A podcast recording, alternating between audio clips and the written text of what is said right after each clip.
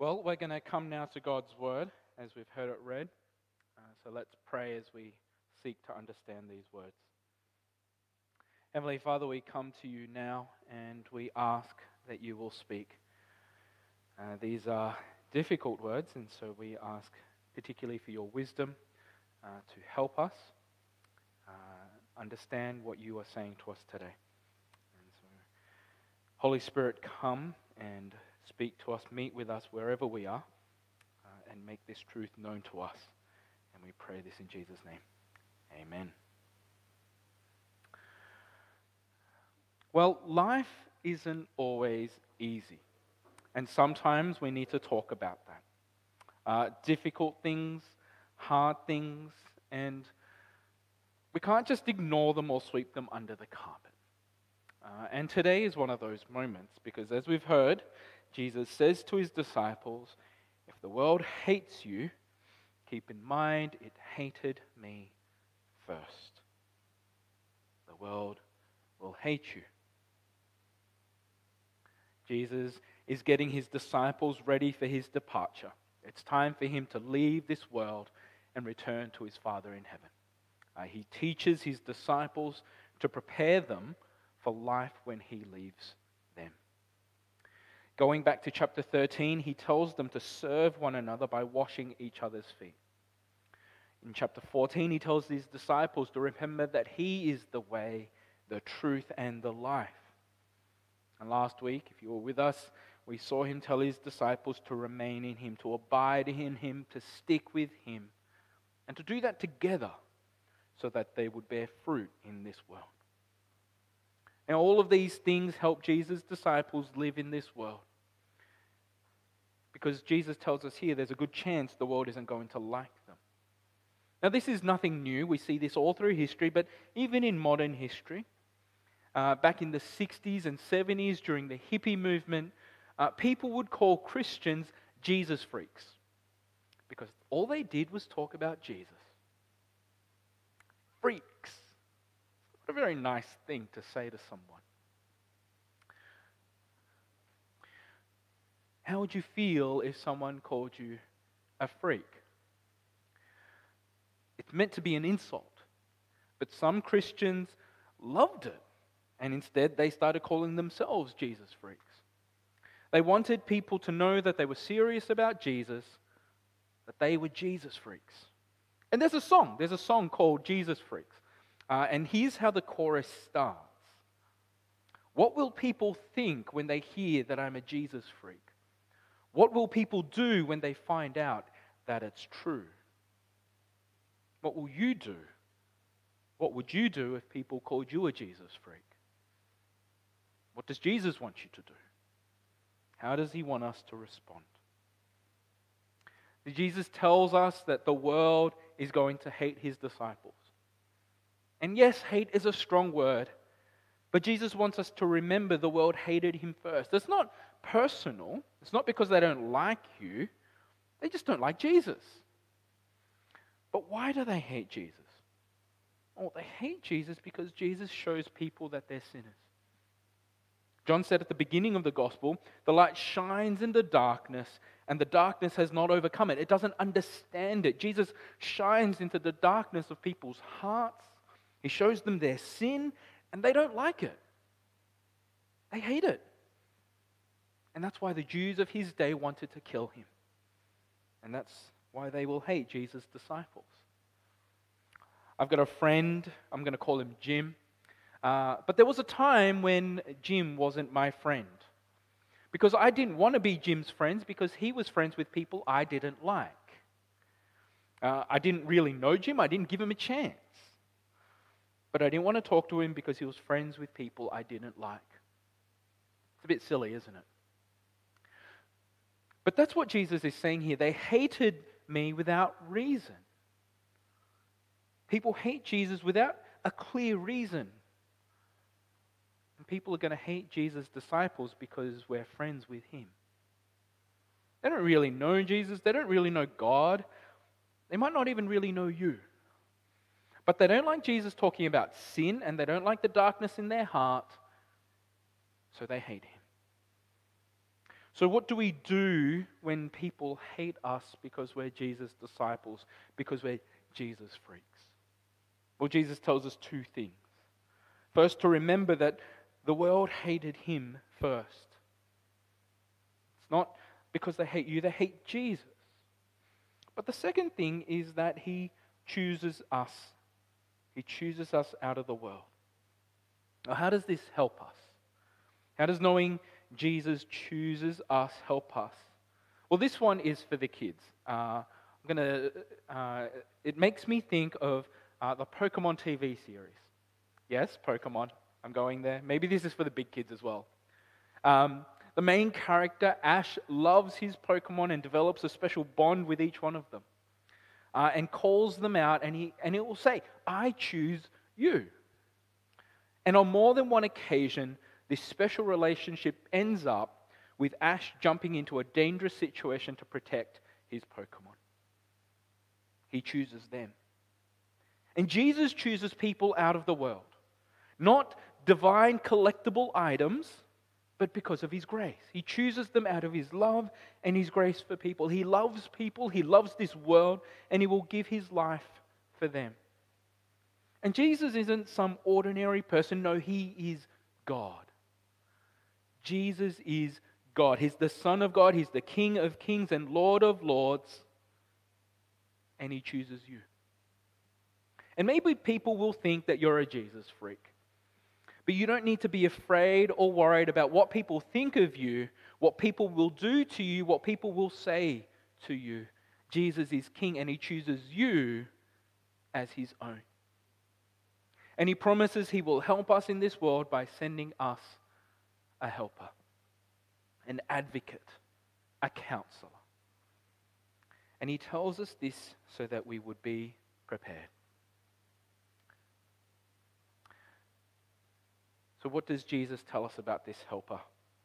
Well, this helper will come from the Father. Just as Jesus comes from the Father, the Spirit will come from the Father. The Holy Spirit, the Spirit of truth, he will testify about Jesus. He will point to Jesus. And even though the world will hate Jesus' disciples, what does he say? Just as the Spirit testifies about him, so we also must testify about Jesus. But what's going to happen that we need this helper? Well, they will put you out of the synagogue. In fact, the time is coming when anyone who kills you will think they are offering a service to God. What is Jesus talking about here? What's the deal with synagogues? Aren't they just like churches for Jewish people? Well, not quite. You see, a synagogue was really important to everyday life. It was a bank, a courthouse, a hotel, a library, a meeting place, a restaurant, a place where Jews would worship God. It was where they went every day to do things in everyday life. Do you see where this is going, though? When Jesus says the world will put his disciples out of the synagogue when they kick them out, he's saying they won't be welcome in public. Imagine not being able to go to the library or go to a restaurant to meet with your friends or go to church to worship God, go to bank to get your money that you need every day.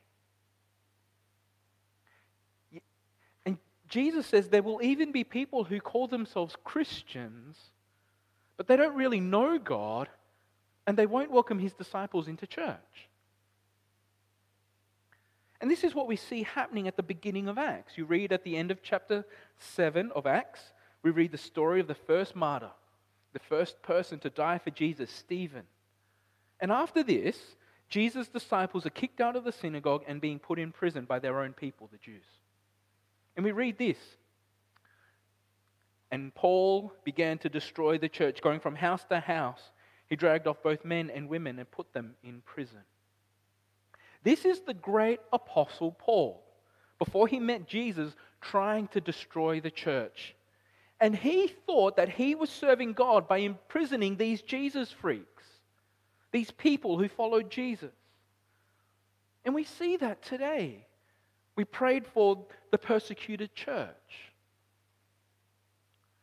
And there are people who think they are serving their God by throwing Christians in prison. But even here in Australia, where we are free, there are signs that Christians aren't welcome. Now think about this for a moment. How many of you need to think about telling someone that you're a Christian, that you follow Jesus? How many of you need to think about what you say before you do that? Do you notice that people act differently when they know that you're a Christian? That they don't talk about certain things when you're around? That they don't say certain things when you're around? That they might not invite you to certain places? Even in the church, there are people who get uncomfortable when you start talking too much about Jesus. And there are some churches where they'll kick you out because you talk too much about Jesus. And Jesus says, they don't really know me. They don't really know God at all. Now, I know this doesn't sound very nice, and I hope none of you are on the receiving end of this. But Jesus tells us this to be prepared. He doesn't promise a perfect life. That's heaven. But we live in a broken world, and Jesus warns us of these things so that we're not surprised when they happen, when things go bad. He doesn't want us to be surprised by it. And just as he reminds his disciples then, he reminds his disciples today, we need each other. Especially if the world turns on his disciples, Christians need one another to support one another, to encourage one another through these times. We need to wash one another's feet and serve one another. We need to remind each other that Jesus is the way, the truth, and the life. We need to remain in Jesus, stick with him. We need to do this together as we love one another as Jesus loves us, so that no one is ashamed of being a Jesus freak. No one turns away from Jesus. So we need the helper. We need the Holy Spirit to help us. But what will he do? How will he help us?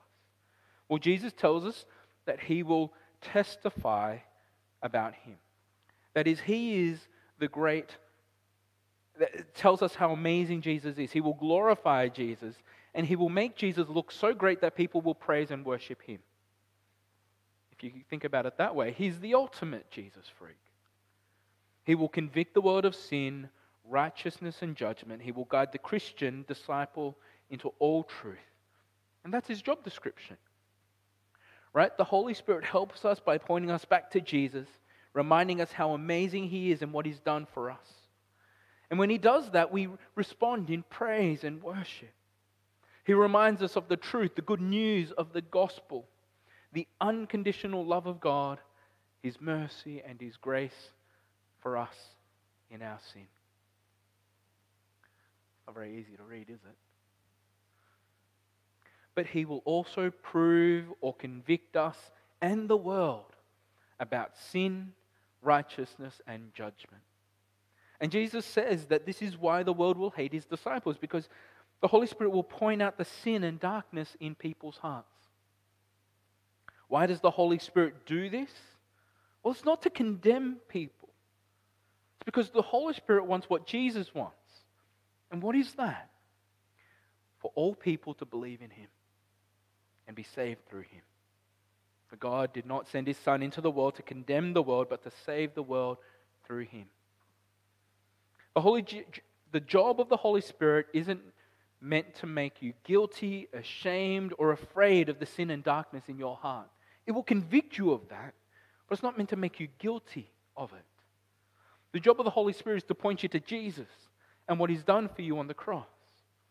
The Holy Spirit says, come. Come to Jesus and find salvation in him. Find forgiveness for your sin. Find power to drive out the darkness that's in your heart. And that's why the Spirit convicts us of sin. Not to drive us away, not to make us guilty or afraid or ashamed, but to drive us into the arms of our Lord and Savior, Jesus Christ. Right? The Spirit doesn't want to drive us away. It wants to drive us to Jesus. He will convict the world about righteousness. He wants to point people to what is good, right and true. And that's what Jesus did with his disciples during his life on earth. He wanted to get them right. He wanted to get people right with God. But it's time now for him to return to the Father. And to take his place, he sends the Spirit to continue teaching his disciples what is good, right, and true. He's God's fact checker. He's going to correct and prove the lies of the world and guide us to what is right. He points us to the truth.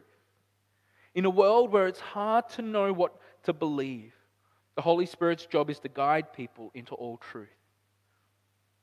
He will convict the world about judgment. What do we mean by this? What is Jesus telling us? It's not that he's trying to make people guilty or afraid or ashamed. We've already said that. So what is it? Well, the Holy Spirit wants people to understand that Satan, the prince of this world, has lost. He's lost the battle against God. And all his lies are going to be shown to be false. He has stood trial before the court of heaven, and he will be punished for his crime, his rebellion against God, and leading the world away from God. So the Holy Spirit's job is to correct those lies. And one of the greatest lies that this world believes is that you only need to be a good person and you'll get your way into heaven. If you're a good enough person, you'll get into heaven. But the Holy Spirit comes to correct that truth, correct that lie. The Holy Spirit wants to reveal the truth that Jesus is the only way and the only way to heaven. But again, it's not that you have to earn your way through Jesus. No, Jesus has made the way for you. And so the Holy Spirit continues to remind us of that truth. But then there's the other lie, that you're not good enough to get into heaven, or your sin is too great for God to forgive. But again, the Holy Spirit comes to show you that this is a lie. No sin is too great for the blood of Jesus to wash away. And the Holy Spirit comes and reminds us of this truth. But what does the Holy Spirit do? Well, he guides us, he guides you into all truth. But only if you let him. The Spirit doesn't force himself into people's lives. He doesn't force them to change. That's not his job.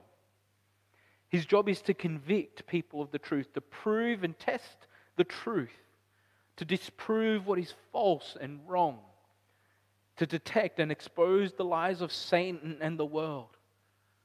And there will be times when he will correct them, discipline them, rebuke disciples who stray from the path, but only if they let him.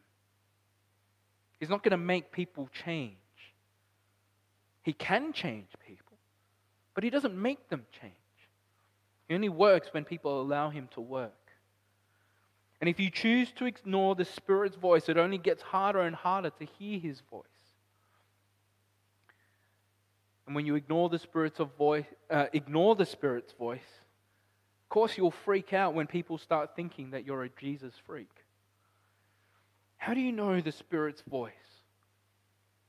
Well, to know the Spirit's voice, you first need to know Jesus. See, Jesus says here that the Spirit will not speak on his own. He will only speak what he hears from Jesus. So the only way to recognize the Spirit's voice is by knowing Jesus. If you don't know Jesus, you won't be able to recognize the Spirit's voice. Because that's what the Spirit does. That's his job, to point you back to Jesus. The Spirit doesn't take any credit on himself. He takes all of that and points it back to Jesus. So as we live in this world, if we're serious about following Jesus, the world is probably going to think that you're a Jesus freak. And they might even hate you for it, just like they hate Jesus. But Jesus tells us this so that we're ready, that we're prepared, whatever happens in life. But he doesn't leave us on his own to deal with these challenges. No, he sends us the Holy Spirit in his place. And do you remember what he says? He says that it's for our good that he goes, so that the Holy Spirit can come. The Holy Spirit is a perfect replacement for Jesus on this earth. He's not less than Jesus. But when the Spirit comes, and he has already come, He will lead the disciples of Jesus in each and every generation into all truth. The Holy Spirit is the ultimate Jesus freak, because everything he does points people back to Jesus, reminds people what Jesus did, and he will keep doing what Jesus did until he comes again, until Jesus comes again. So what will you do if people call you a Jesus freak? Well, turn to Jesus, turn to the Holy Spirit that he's sent for us. And the Holy Spirit will do his job to help us. Allow him to speak the truth into your life. And that might mean that he will convict your heart of sin, righteousness and judgment, but he's going to bring the truth into that. Not the lies that we tend to believe, but he will bring truth. And the result of that truth is not condemnation, but peace. Jesus said that he will give us his peace. Peace I leave with you. My peace I give you. I do not give to you as the world gives. Do not let your hearts be troubled and do not be afraid. That's the result of the Spirit working in us. The conviction of sin and righteousness and judgment leaves us with peace, not fear, not shame, not guilt. Peace. The rest of the song, Jesus Freak, goes like this. What will people think when they hear that I'm a Jesus freak? What will people do when they find that it's true? I don't really care if they label me a Jesus freak. There ain't no disguising the truth. Will you join a generation of Christians throughout history who don't care if the world labels them a Jesus freak? Will you trust Jesus' promise to help you through his Holy Spirit to be his disciple, to be a Jesus freak? Will you encourage and support one another so that we have to remember that we have no reason to be ashamed of Jesus? Because I don't really care if they label me a Jesus freak, because that's the truth. Let's pray. Heavenly Father, we come, and we come seeking the truth. Help us by your Spirit to hear the truth, to believe the truth, and to hold on to it. And help us to understand when the Spirit is working in us to bring the truth to light, shining in the darkness of our sin, but understanding that there is no condemnation, but instead there is peace, love, grace, and mercy found in our Lord Jesus. Help us as we continue to live for you, to follow you, to be your disciples. And if the world would call us freaks, because we do follow you, help us to be bold, help us to be courageous, help us to love more and more, that we don't even care if they call us Jesus freaks, because that's the truth. We love you. We want to follow you. Help us to do that. And we thank you that you do by giving us your Holy Spirit. Help us to trust him. Help us to hear his voice. And we ask that you continue to do this so that we might continue to testify that how good you are and how awesome you are in a world that needs you. And so we pray this all in Jesus' name. Amen.